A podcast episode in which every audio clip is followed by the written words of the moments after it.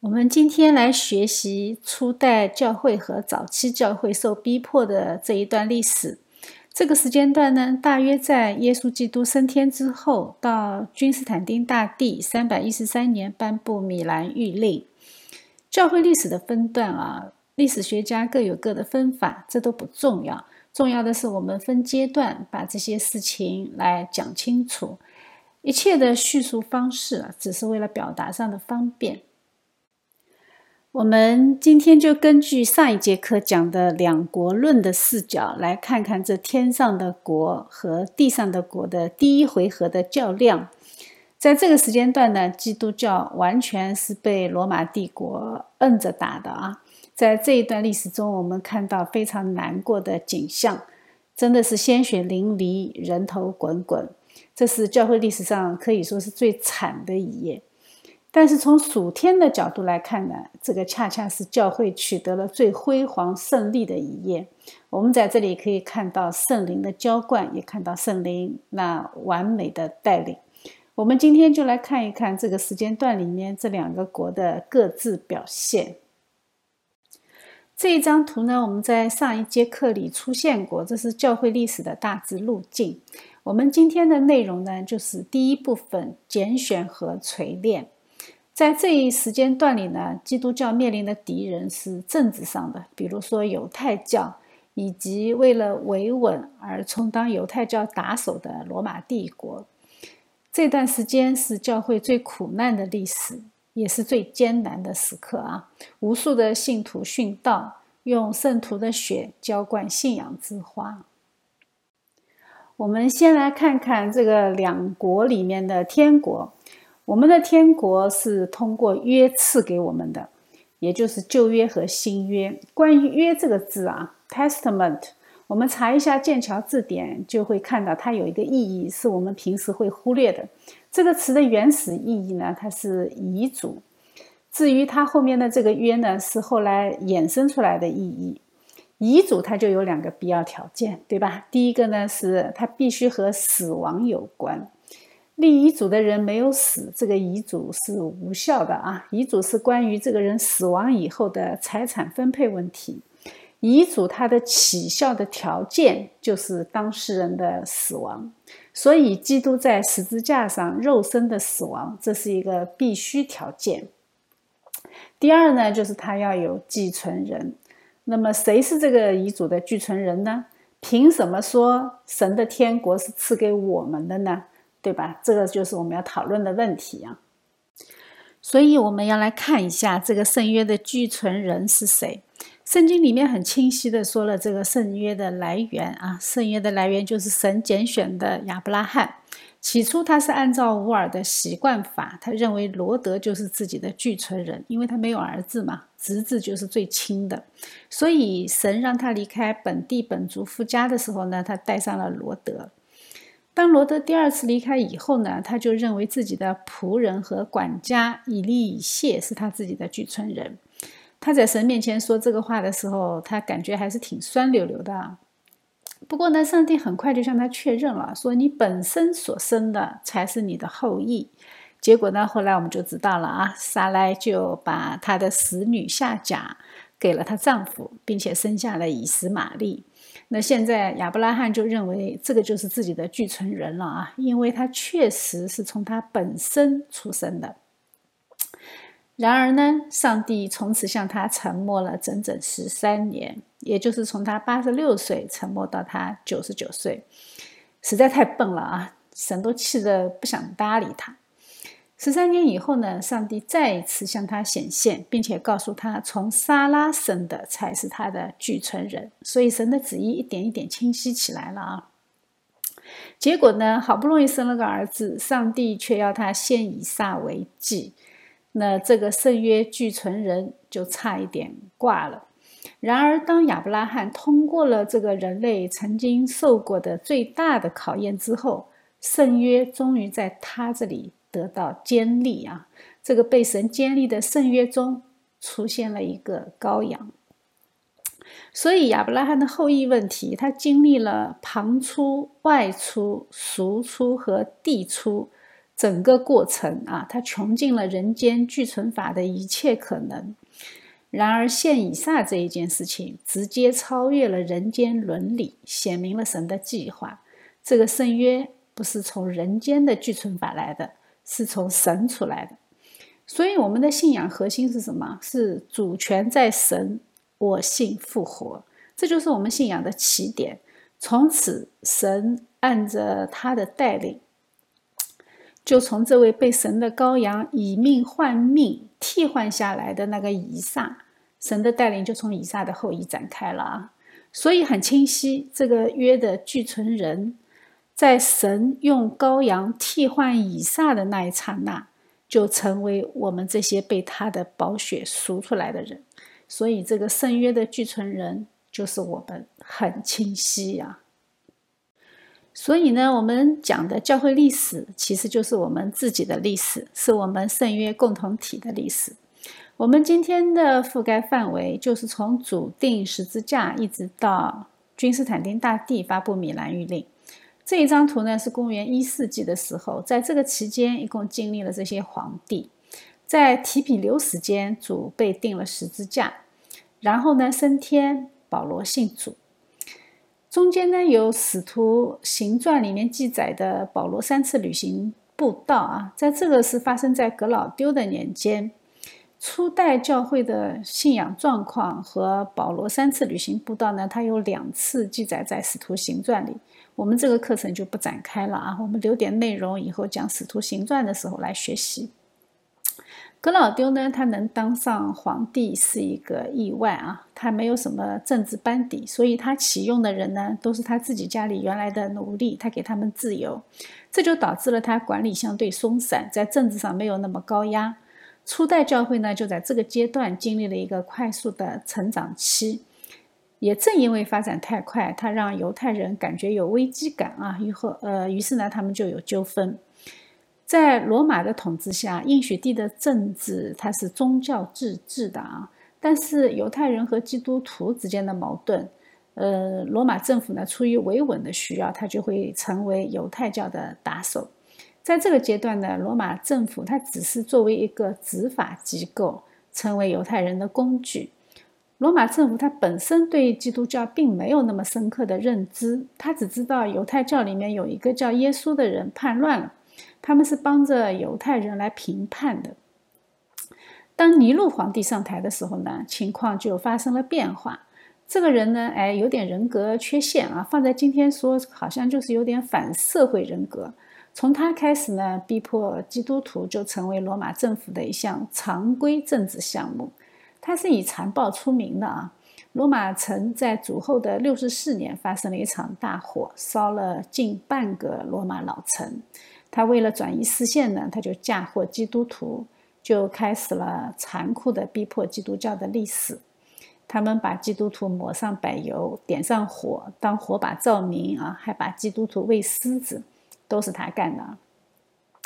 彼得、保罗和大部分的使徒也都是在他统治的时候殉道的。接下去呢，就是在主后的七十年，犹太教发生了起义。罗马呢派出维斯帕先来镇压，结果仗打了一半，元老院来通知他，让他赶赶紧回去啊，去做皇帝，让他去登基。他就让他的儿子继续打仗，他的儿子就是提多将军，就攻陷了耶路撒冷，巴勒圣殿。巴勒圣殿的提多将军后来当了两年又两个月零二十天的皇帝啊。经历了多灾多难的政治生涯，他就死了。他的弟弟呢是多米田，就继任皇帝。多米田呢，他继续迫害基督徒。他的迫害呢，大部分是集中在小亚细亚地区，当时的以佛所教会就在那里。使徒约翰就受到了逼迫，就被他流放到拔摩海岛。在这个时间段里呢，他写了《约翰福音》。约翰一书、二书、三书和启示录。接下去就是著名的罗马和平，也就是公元一世纪末到三世纪这两百年期间，罗马政局相当的稳定，经历了几个非常好的皇帝啊，历史上号称五贤帝。这些皇帝都非常的有作为，他们个人的行为也很好。那个时候民众的识字率是很低的，而罗马呢是呃元老院政治啊，能够被皇帝选上、被元老院认可，基本上都是当时的佼佼者。他们的政治作为也证明了这一点。比如说像图拉真皇帝，他远征埃及啊，战功赫赫；哈德良也很有名，他远征大不列颠。现在不是在苏格兰和英格兰之间还有一个叫哈德良长城啊，就是他那个时候建的。在哈德良期间呢，犹太教再一次反叛，被罗马派兵镇压。从此呢，他们就被迫离开耶路撒冷。这个地方呢，也被改了名，就叫做巴勒斯坦，意思就是腓力士人的地。安东尼庇护呢也很厉害啊，他征服小亚细亚。马可·二热流呢，这个皇帝是哲学家皇帝，很有名。他写了一本叫《沉思录》，这些都是非常好的皇帝。但是在我们的教会历史上呢，他们都是逼迫基督教的皇帝，或多或少，无一例外。在这两百年的时间里，教会经历了八次大的逼迫，就基本上每隔十来年、二十来年就要被学习一遍啊。这些红色的点点呢，就是大逼迫的时间。在这一段的历史当中，我们需要注意的是神对信徒的预备。我们先来看这一张地图，这是五旬节啊，从罗马帝国各个地方到耶路撒冷来过节的犹太人他们的路线图。蓝圈圈这里就是耶路撒冷。圣经里面记载了很多讲各地方言的人啊，从帝国的各个角落过来。结果呢？结果在那里被圣灵浇灌，当天就有三千个人信主，很多的使徒也获得了说方言的能力，其实就是说外语啊。突然呢，哎，他们都能够说别国的语言，和这些远道而来的犹太人都能沟通了。这个就是从巴别塔之后的反向操作啊，靠着圣灵，曾经分散的语言开始合一。这些人节后嘛，他就要回到自己的原来居住的地方，他们就把基督信仰带回到帝国的各个角落，在当地建立教会。保罗呢，就曾经三次布道旅行，对这些地方进行信仰上的指导。这些记录呃，那个这些都记录在《使徒行传》和新约的书信里啊。我们再来看这一张地图啊。这是第一次犹太战争以后，圣殿被毁，犹太人的第一次大流散。这是公元七十年左右的事情。犹太人从耶路撒冷往帝国的各个地方扩散。当他们跑到各个地方的时候，他们发现，哎呀，主的教会已经在那里等着他们了啊！保罗已经建立好教会，哎，我们等你很久了。于是呢，各个地方的犹太会堂就成为使呃使徒时代福音的桥梁。犹太人越多，哎，教会就越多，都是从犹太教里面挖人的啊。为什么呢？因为圣约是从犹太人出来的，只有他们能够理解旧约里面的内容，被圣灵一带，他们立马就清醒了啊，不需要像我们现在这样从头学起。这些他们都是速成班啊，在他们的建立下，当地的外邦人也纷纷的加入基督教，基督教就开始呈指数型的增长。在主后的一百三十五年，又发生了一次犹太战争，对吧？耶路撒呃，那个从这个时候开始啊，耶路撒冷就彻底的被腓力斯人占领，一直要到二战以后，才部分的回归到以色列人手中。罗马人呢也和犹太人彻底翻脸啊，那基督教呢这个时候也是属于躺枪，从此呢罗马政府就成为逼迫基督教的主要角色。本来他是配角啊，本来他是 muscle 是打手，但是这个时候呢他就主动的变成逼迫基督徒的政治力量。在犹太人大流散的基础上，再加上保罗对外邦人的宣教。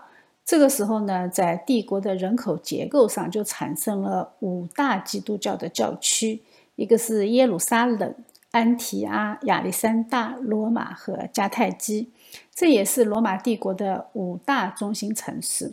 福音呢，就以这些地方为基地，逐渐传遍罗马帝国，后面的帕提亚帝国以及后来的沙散波斯帝国。但是这个五大教区在文化上是非常不一样的啊。我们中间画了一条线，教会呢，因为原始文化的原因，它不可避免的产生了两种不同的教会文化。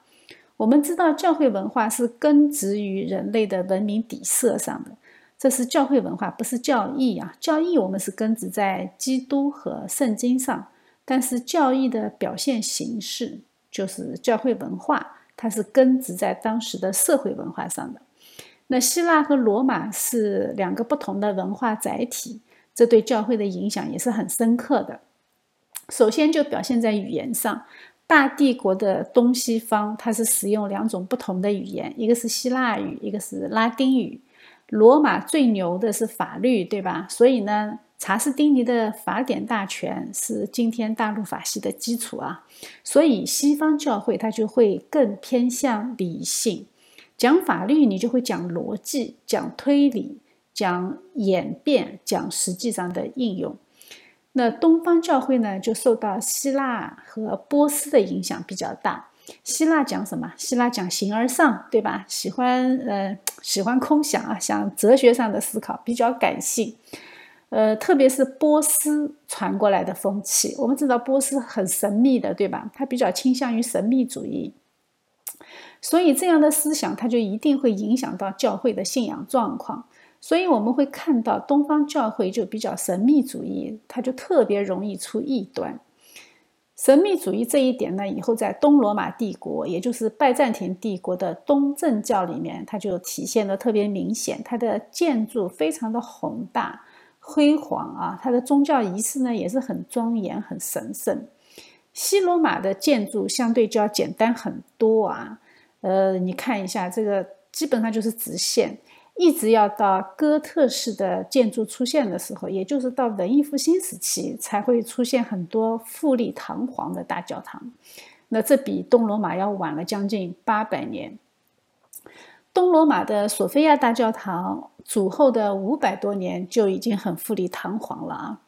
这两种不同的风格在建筑上，它就表现得非常明显。在礼仪上和教义上，其实一般外行的人是不太分得清楚的。所以说，建筑也是一门语言。我们现在一看到洋葱头的建筑，上面有一个十字架，十字架的头上还带着花儿啊，我们就知道这是东正教。文艺复兴以后呢，哥特式的教堂就兴起了。我们现在看到欧洲比较有名的都是天主教的教堂，特别的宏伟。这是很有名的米兰大教堂。新教呢，就彻底的回归到古罗马的风格啊，非常简单，一个十字架，四面墙，里面有很多的房间，真是我们从建筑上也能看到信仰的回归。呃，这个教会我们大家都认识啊，我就不说名字了。我们再来看一下这个时间段里面神兴起的这些忠实的仆人，他们在逼迫的环境中为主做了非常好的见证。早期被逼迫的教父们，他们是使徒后期的教父，有些直接就是使徒们的学生啊。他们继承了使徒传统，大大的鼓励那个时代的信徒。在那个时间段呢，出现了很多的作品，我把这些作品都列在这里啊。有兴趣的朋友可以去找来看。有一些呢就被罗马天主教会在后来宗教改革以后啊，他们就吸收了这一些进入新约的次经。我们都是新教徒啊，在我们的圣经系统里面没有次经，但是这些次经呢，给学者研究那个时代的历史背景提供了很丰富的素材。像伊格纳丢、波吕贾，像黑马，都是那个时代的教父。针对那个特殊的时代，他们的作品起到了对信徒鼓励的作用。我们知道，在逼迫中要坚持信仰是很难的啊。还有一个是护教士，叫尤斯丁，他也是殉道的。我们要知道，那个时候是没有人人手一本圣经的啊，他们全部都是看属灵的长者口口相传，人又带着自己原来的认知框架和知识系统走进信仰的，这就注定了我们的信仰是五花八门的啊。所以早期的教父呢，他们也对信仰的归正起到了很关键的作用。还有一些作品呢，也对那个呃那个时间的历史做了很多忠实的记录。呃，这一部分的内容呢，我们就不展开讲了啊，这个是大家自己在课后去了解的。我们要稍微讲一下的呢，是早期的异端，在教会大受逼迫的时候呢，信心你是不敢放在公开层面上讲的，大家都是暗处啊，在暗地里面讲，像地下党一样的在传教。再加上信仰初期，大家连圣经都没有，对教义的明确程度不像今天这样清晰。很多人在信仰上是有自己的错误理解的，这就会产生很多的异端。在这一张图上面呢，我们列出了异端出现的时间和大公教会成立的时间。很明显啊，我们看到是先有异端，再有教会。任何的事物它产生都是有原因的，大公教会的制度也一样。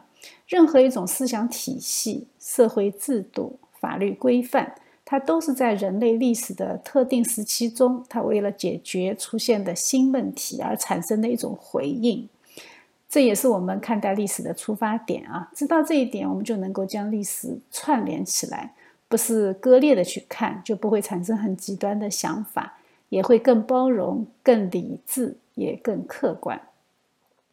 这里最历史悠久的就是诺斯底主义啊，这个出现的很早。在初代教会里就有了。保罗在哥林多前书后书里面，约翰在他的书信里面都批评过这种萌芽状态的诺斯底主义。后来又出现了马吉安派和蒙他努派，还有许多奇奇怪怪的小派别，他们都自认为是基督教派，但是有很多他们连自己信的是什么都不知道啊。基督教只是给了他们戴的一顶帽子啊，我这里就不一一列举了。作为早期的教父，他是不可能把这些层出不穷的派别进行一一的定义啊，不可能，他他连他们是什么都不知道嘛，对吧？他不可能给他们逐一下定义。于是呢，他们就想出一个方法，就是我们不定义什么是不对的，但是我们可以定义什么是对的。他们就制定了一套神学体系和信仰教义。你如果认同，你就是我们这个组织的成员之一。你如果不认同，那你就不在我们这个体系之内。他用这种方式呢，就大大的简单了认定的程序，也给世人一个参照意义。所以呢，大公教会的产生过程就是这样的。Catholic 就是普世嘛，后来成为正统的同义词。它是在大约主后一百七十年产生的。这是一个遵循主流正统教义的一些教会的结合体，他们就把自己称作大公教会。那没有被列在这个结合体之内的，就让他们自己去想一想啊，自己去面壁，看看你们自己对不对。所以呢，从那个时候起呢，一些不同意大公教会教义的异端，就一直在大公教会之外啊，成立他们自己的小教会。但是呢，有一段时间。这些在大公教会之外的教会，他们其实也挺兴旺的啊。有一个甚至比正统教会还要兴旺。我们先来看一看历史最悠久的灵智派啊，又叫诺斯底主义。这个派别呢，毫无疑问，它出于希腊，起源于波斯啊。希腊的神，它本身就是有善恶两种，对吧？所以当他们来信基督教的时候呢，他们原始的神学观点也就发挥了作用，就影响了他们对基督教的理解。他们自己还有两个派别啊，一个是主张二元论的，就是灵是善的，物质是恶的，因此呢，这个世界是恶的，这就产生了两种非常极端的应对方法。就有些人认为人必须要禁欲，你要摆脱物质的辖制。有些呢就认为人可以纵欲，为什么？因为反正灵和物质是无关的嘛。这叫波斯派啊，或者叫希腊派。还有一个埃及学派，它是主张一元论，那就是上帝是神。那上帝是神，他只有一元啊，他就不可能，呃，耶稣就不可能是神了，对吧？所以他就只能是小一点的神。我们后来看到的亚流派就是受这个影响。当然还有一些奇奇怪怪的什么发散论啊。认为至高的神他会发散出一连串的灵体，那么最低阶级的那个灵呢，它就是造物的神啊，他创造物质和世界和人。还有就是幻影说啊，说认他，因为他认为物质是恶的嘛，那怎么办？那耶稣就只能是一个幻影啊，耶稣不可能是恶的，对不对？还有他们主张人得救呢，是凭借一种神秘的知识。这个都是使徒约翰在他书信里面驳斥的对象。后来的很多异端都是从这个派别里面出来的啊，他们都受到这种思想的影响。比如说，圣奥古斯丁曾经相信过九年的那个摩尼教，它就是有诺斯底主义的学说。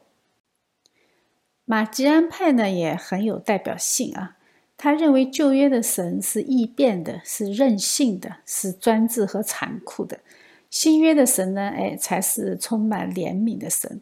那福音既然是爱的福音，他就绝对排斥律法，这个可以算是恩典福音的早期版本。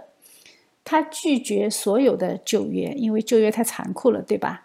那新约呢？哎，新约他也不是全部接受，他不接受福音书，他觉得福音书里面有太多的神迹啊，这不可能。他只接受十卷保罗书信和被他修改过的路加福音，他把路加福音里面的神迹都给拿掉了。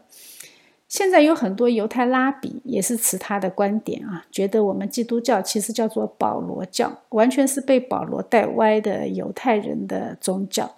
这种想法呢，也促使主流教会要编定正典。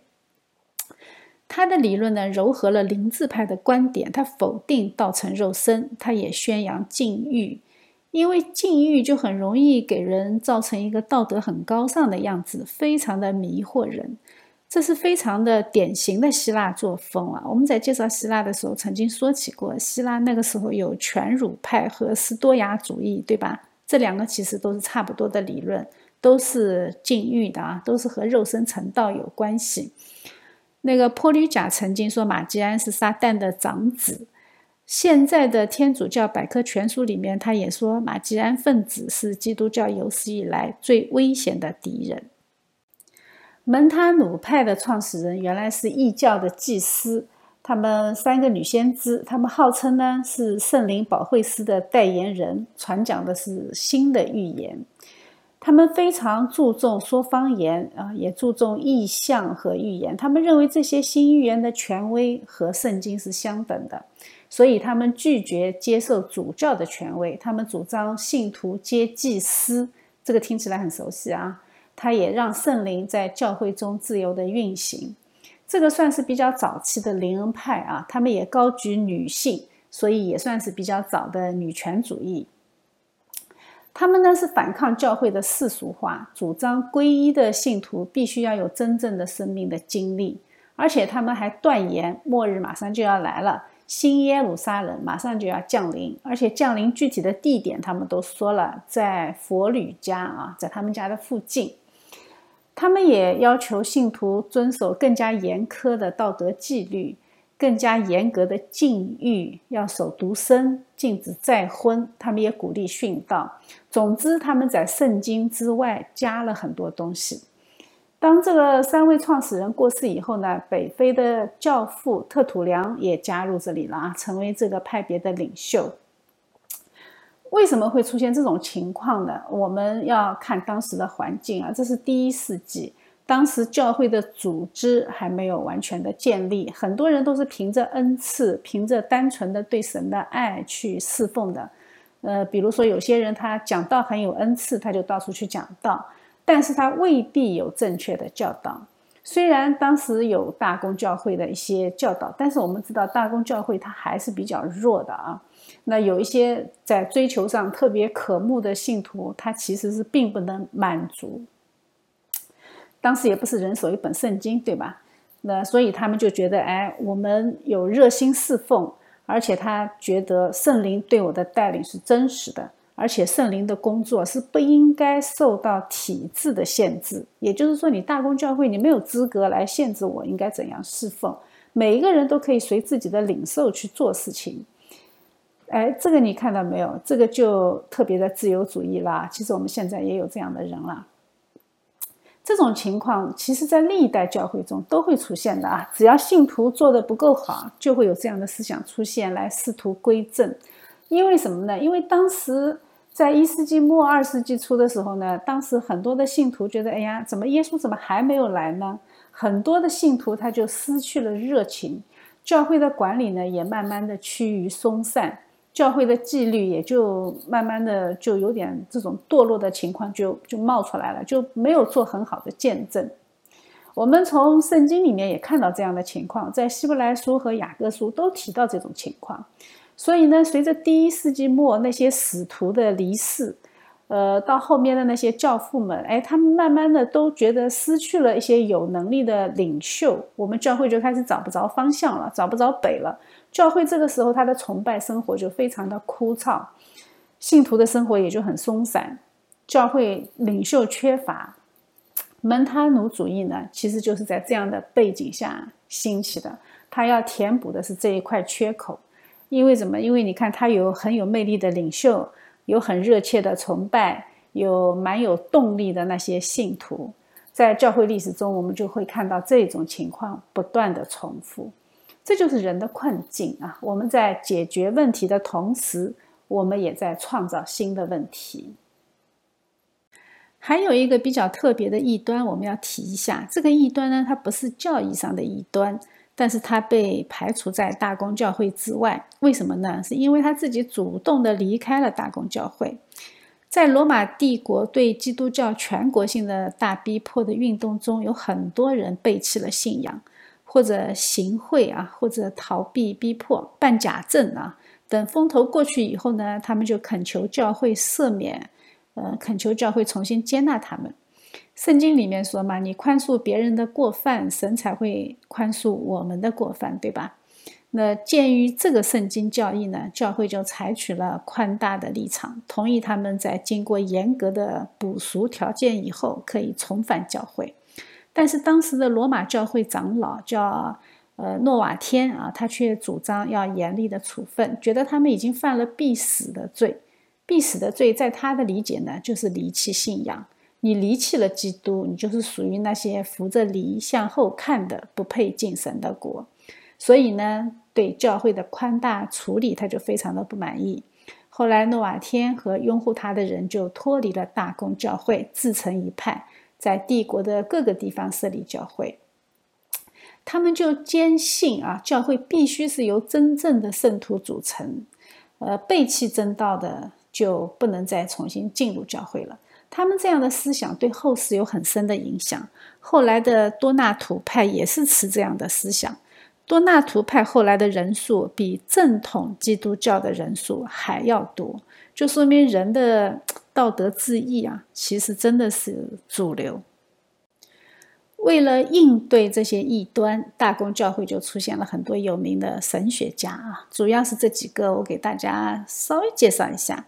他们的出生时间和寿命呢，都列在这张表上，很直观。大家可以看到他们的时间先后啊，是艾任纽、亚历山大的格利勉、特土良、俄利根和居普良。当然不止这一些啊，我这里列不下。他们每一个人呢，都对基督教的教义形成有巨大的贡献。安任纽呢，就是士美拿主教波吕贾的学生。他后来在高卢，就是今天的法国啊，在高卢的南部里昂那里传教，成为当地的主教。他是呃学了很多国的语言啊，他的教区甚至达到维也纳。他的神学观念就特别的保守和纯正，被东西教会都接纳。他写了一本叫《博弈端》啊，分析和反驳了诺斯底主义，成为经典之作。为了抵抗异端呢，他就提出教会真理必须和使徒的教导要相符合。那这一套检验的系统就包括圣经的正典、传统和信经，还有主教制。所以，我们这个时候就看到正点的产生，它是在应对异端的过程中形成的。任何人间的东西，它都有一个人间的形成过程。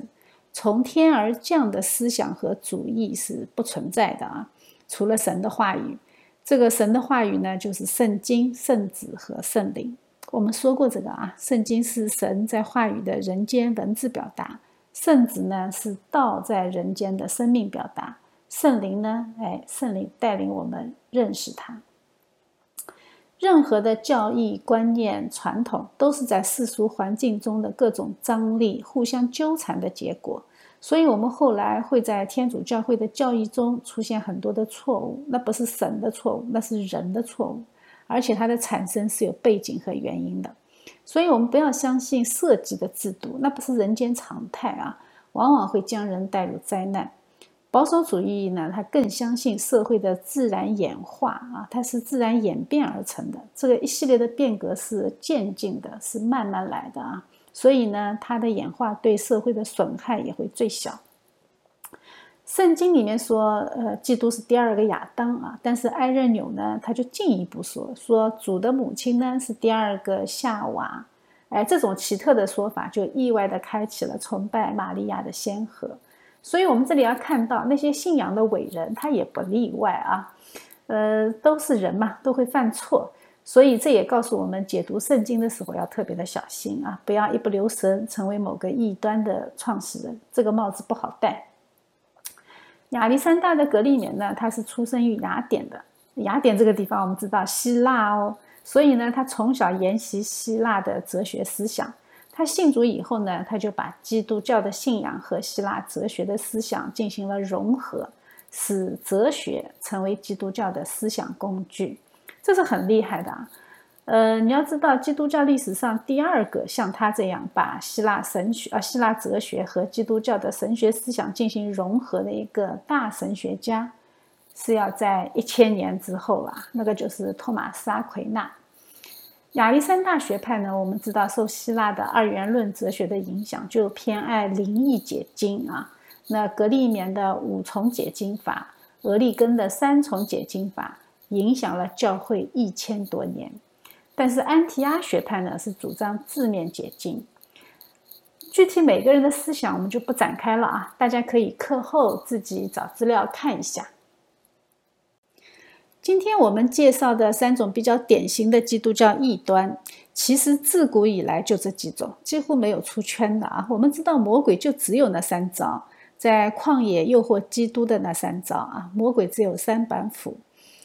空想主义，哎，你看，空想主义就是灵智派为代表的，他整天思考形而上的本体论，然后呢，他对灵界做一些毫无根据的猜测。还有一个呢，就是以马吉安派为代表的三杰主义，他把圣经里面不符合人理性的全部都删掉了，他就是为了怕别人来挑战圣经，怕我们不好解释，所以干脆就把它删掉。这个我们到启蒙主义之后，能够看到它成为普遍的现象。在早期的大公教会时期，这个苗头呢就被初代教会的教父们给摁下去了。但是后来层出不穷。我们后来还会看到有保罗派，有呃亚勒比根派啊，在保加利亚和罗马尼亚那一带很盛行。它主要是集中在巴尔干半岛，后来也被镇压的。在宗教改革之后呢，趁着启蒙主义的风潮，他们就又抬头了。换了个名称，叫做理性主义的自然神论。到美国国父托马斯·杰弗逊的时候，哎，他把他的圣经只删删掉了，只剩下不到一半的厚度啊！他把里面的神迹和预言全删掉。他不敢，他不敢说他不信神，他也不敢说他不信基督。但是呢，他把那些神迹预言全部删掉了，因为他认为自己是一个理性主义者。这个是三解主义啊，还有呢，就是门他努派的加添主义，他给圣经加添一些人为的理解。那当然啊，他们当时是为了应对有些信徒堕落的状况而添加上去的。但是呢，有些就是纯粹为了显示我比你更圣洁，这种道德主义，他演着演着就演过了啊，就很容易演成异端。这种加天主义，早期教父们是坚守住了，但是我们后来看到罗马天主教会好像守的不是很好，所以圣徒崇拜圣母无原罪啊这些，哎，后来就冒出来了。当然，它也有它的时代背景。我们看到没有？魔鬼基本上就那三招啊，要么加天，让你越想越多；要么删减，不符合人理性的都删掉；实在不行呢，他就给你架空啊，让你越想越空。进出一些幺蛾子，难怪约翰在启示录里说：“谁在这本书上加添什么，就会很倒霉；减少什么，那就更惨，直接在生命册上就没份了。”针对这种属灵上的攻击，初代教会对付这些异端的过程中，它也形成了一套应对的措施。主要是这三点啊。第一个就是建立主教制度，主教有威信很重要，对吧？主教有威信以后呢，你才可以去应对这些异端不断的挑战。第二呢，是圣灵带领他们任性既要真理，以使徒信经护教，用正确的神学弥补了解经的不足。第三呢，就是确认圣经正典。他为了抵挡三简主义和马基安的加天主义啊，呃，那个他就要就要那个就要产生一个新约的正典。那这个正典呢，就是在后来主后的三百九十七年啊，在迦太基会议上确认的。我们想想看，神如果托梦给某一个教父，告诉他什么是正典，那估计一堆人都会反对他。凭什么你说是就是，对不对？但是呢，哎，犹太人的历史我们知道它是启示的啊。那个基督教的历史也是在应对各种的环境中，圣灵启示给我们。你只有这样啊，圣灵对全教会的带领，你才具有历史的意义，你才不会被个人的品德所捆绑。否则，万一这个教会有啥事情跌倒了，那他所推行的教义就很容易被推翻。但是人都是有罪的嘛。到了大约公元一百八十年，凡属于教会的人就必须要承认使使徒信经啊为信仰的准神，要承认新约的正典，承认主教的权威。如果没有主教权威，大家当时各立山头，那以后教义就没有办法统一。教义的统一在当时是非常非常重要的，因为没有统一而强有力的教会组织，我们知道接下去发生什么？接下去西罗马就要灭亡了。那如果没有教会这么强有力的组织，它就没有什么精神力量可以去塑造那些后来连文字都没有的极度自由、极度残暴的蛮族。我们从这里就可以看到，神的预备是好几百年前的事情啊，不是我们短短的几十年的人生视角可以看到的。在这一场的罗马的大逼迫时期呢，我们看到罗马也经历了很多的灾难啊，它经历了三场大瘟疫，它的大瘟疫造成的死亡人数超过六千万人啊，前后三百年。这个时代的人口啊，它出生率很高，死亡率也很高啊。这个是医疗条件和当时农耕社会的结构决定的。在尼禄年间呢，有一场很大的瘟疫；在马可·奥日留，就是那个哲学家皇帝的时候呢，也有一场很大的瘟疫。德修皇帝年间也是，帝国灾难频繁，濒临破碎。当时有很多的名画啊，画的都是这些灾难。特别是提多皇帝啊，呃，这倒霉孩子就是那个扒了圣殿的，他执政期间就特别倒霉。他一共才执政了两年两个月零二十天，但是却经历了一场非常惨的地震和火山爆发。我们大家应该都听说过啊，这就是著名的维苏威火山，整个庞贝城就这样被呃被埋了，应该说。庞贝城那个时候，它的温度其实才只有摄氏三百度，所以很多的遇难者的遗体呢，甚至衣物呢，都能够保存在火山灰下。但是另外一个城市叫赫库兰尼姆就没那么幸运了啊，它这个整个城市直接被碳化和气化，什么都没有留下。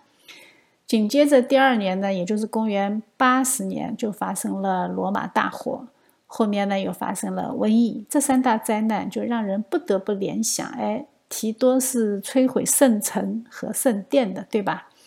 我们就要想想看，上帝是不是也没有饶过他？在这个三百年中，我们看到大家团结起来反抗神，压迫基督教，基本上是一个全民参与的运动啊，因为它没有成本，还有收获。你能够站在道德的制高点上。敬神是美德，对吧？你压迫越厉害，就说明自己的道德水平越高。和权力站在一起是人的天性，我们在后来的历史上会反复证明这一点。所以，福音的到来是世俗之王，也就是撒旦最恐惧的事情。他会利用一切世俗的权利和有罪之人的灵魂来攻击神的仆人，这是人类社会的真相。罗马在这三百年里灾难频繁，濒临破碎。越是倒霉，他们越要逼迫基督教。为什么？一方面，他们的习惯性思维啊，就是犹太教是更古老的，所以呢，更古老的它就有更多的正统性。基督教呢，只是犹太教里面的一个反叛的组织啊，叫拿撒勒派。这就是人无法突破自己的认知瓶颈。另外一方面呢，他们认为帝国这么倒霉，就是因为由于基督教徒他们不够敬虔，不肯拜神导致的。这和犹太教的观念是一样的。他们定死基督的原因，也是因为他僭越了神。那根据旧约先知的书和摩西的律法，这个是会给他们到来就带来那些灭顶之灾的啊，所以他们要定死他。这就是人的逻辑。罗马人和犹太人是一样一样的。在这一段历史中，我们再一次看到圣经里面神说的话啊，因为是呃，历史是验证圣经的历史。圣经里面说：“光照进黑暗里，黑暗却不接受光。”这是世界的常态啊！从福音诞生的第一天起，会一直到世界的末了。魔鬼他会抓住任何的机会，利用人的有罪和有限，来将反神的事业进行到底。我们会在今后的历史长河中更加明白的看到这一点。人的罪是魔鬼的帮凶啊，是魔鬼放在我们身体里面的内奸。内因是关键，外因是条件啊。所以呢，我们要警醒。如果受洗了就万事大吉，那我们还要警醒干什么？对吧？要打破这种不呃不相信神的 default 状态啊，就是有罪的状态，我们就要靠圣灵来洁净我们，来更新带领我们。靠我们自己是不行的。在这个时间段呢，我们看到犹太人的两次战争，虽然他们有充足的理由这么做。但是他们得到的结果是他们自己也没有想到的。基督没有带领奋锐党人来反抗罗马军，他的使徒和后世的信徒也遵守了他的道。虽然经历的是死亡，但是也恰恰彰显了耶稣基督柔和谦卑的形象。经历这个时间段，基督徒就更正了世人对他们的看法，他们不是无神论者。只是他们的信仰的真神解决了他们的死亡命题，所以他们根本就不怕死亡，并且也不为今世抗争，因为今世不是他们的终点和目标。圣徒的血是福音的种子啊！圣经里面说：“击打牧人，羊就分散。”这种场景在基督被钉十字架上出现过一次，在这场大逼迫中再一次出现。基督徒在四面逃脱的过程中，他就将福音传遍了罗马。这个世界最终的二分不是善恶啊，我们已经看到善的皇帝也能够做如此恶的事情，对吧？所以善恶是我们人类自己的标准，是人本主义的，是相对主义的，也是自由定义的，所以它注定是虚无的。这个世界的终极二分是由神来分的啊，神分的标准是什么？是凯撒的归凯撒，上帝的归上帝。我们是分别为圣的一群人，我们是属于上帝的人。最终在神的生命册上，我们才能完成神的终极二分，就是圣与俗。任何人间的分法都是没有任何意义的，什么善恶啊、胜败啊、贫富啊，你分智商啊，呃，什么幸福感的层次啊，这些都没有意义啊。我们从罗马的五贤帝上就看出一件事情啊，这个是一个真相，就是反抗神，呃，和个人的品行完全没有任何关系。好人坏人，你都是神的敌人。能够成为一个伟大帝国的君王，他的品行和个人德性大部分都是可以的啊，至少是在普通人之上。但是呢，哎，但是他们还是不能逃脱人类的缺神设定啊，就是你不信神，拒绝神。我们怎么样才能打破这个怪圈呢？圣经里面就给了我们方法，就是看见，瞎眼的能看见。罗马后来的归正就很能说明问题。君士坦丁并不是因为他特别的被基督徒感动，所以他信了主，并不是啊。君士坦丁大帝，他是直接看见了，他看见什么？他看见了十字架。神让你看见，你就能明白，你就能得救，否则人是有自己的一套自洽的逻辑的啊，我们根本不可能走出来。君士坦丁看见了，后来的法兰克蛮族的领袖克罗维大帝也看见了，他信主的过程和君士坦丁大帝很相似啊，这个我们以后来讲。我们来总结一下今天的信息。基督教早期它有三大敌对势力，第一个是犹太教，它受到了犹太教的排斥啊，呃，我们就可以看到这是撒旦魔鬼的诡计，他想从基督教的源头直接把它给掐了。第二呢是罗马帝国的逼迫，它是时断时续的，有的时候是整个罗马帝国全部，有的时候是在局部地区进行逼迫。他呢想从上层建筑中把基督教给灭了啊，结果呢，结果反而在逼迫中被动的接近了教会，也扩散了教会，呃，顺便把假信徒都给吓跑了。第三呢是希腊的哲学思想，这是从基督教内部腐蚀信徒啊，他给你七七八八的很多呃奇思怪想，想从根源里面，从内部里面想带你走上歧途。但是我们看到受异端的侵扰，反而使真理越辩越明，最后催生出正统的教义呀。我们就可以看到神的能力啊，神是在罪人中做大事。到了公元三百年以后呢，哎，这个就呃三大势力呢都被克服了啊。犹太教被边缘化，罗马帝国呢被基督化，希腊理性被工具化。教会没有用一枪一炮徒手征服了罗马帝国，这才是最大的神迹。最后啊，我们来复习一下牛顿的经典力学最基本的原理啊。经典力学的一个基本原理就是说，任何一个物体的运动都可看作是一个不受任何外力的自由运动，比如说惯性运动啊。以及和一个偏离于这种自由运动的组合，我们把它用人话说啊，就是说运动的方向是不会改变的，除非外面你给它加上一个力让它改变。这是牛顿的第一定律——惯性定律啊。这也就告诉我们一个真相，就是人的原初状态就是一个匀速直线运动，从生到死。虽然我们对一个人的出生用什么样柔美的词汇来表达，比如说你庆祝生日啊、赞美生命啊，哎，但是我们人人避而不谈的死亡才是必然的。出生是偶然，死亡是必然，对吧？我们经常听到这句话，这是人生的真相啊。当然了，我们基督徒眼里连出生都不是偶然的，但是在这一场从生到死的过程中。如果没有外力的干预，人的观念秩序是不会发生改变。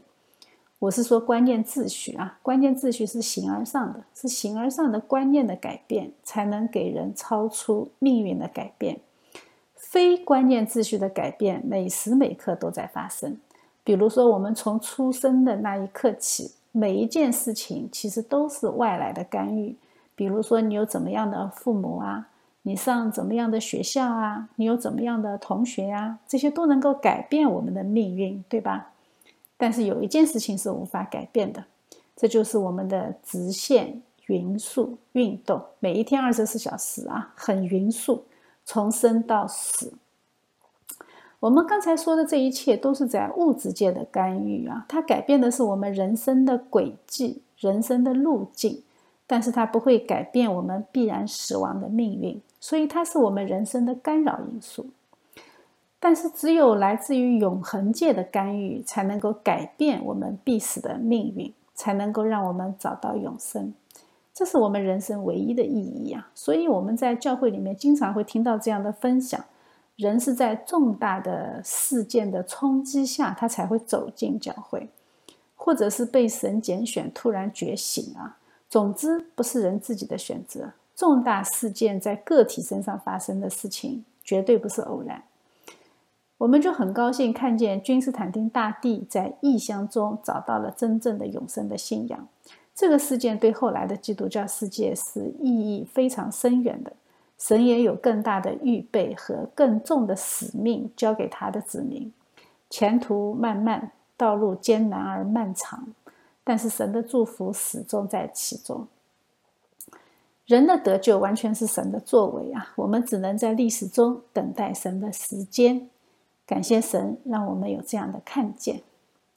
我们一起低头来祷告。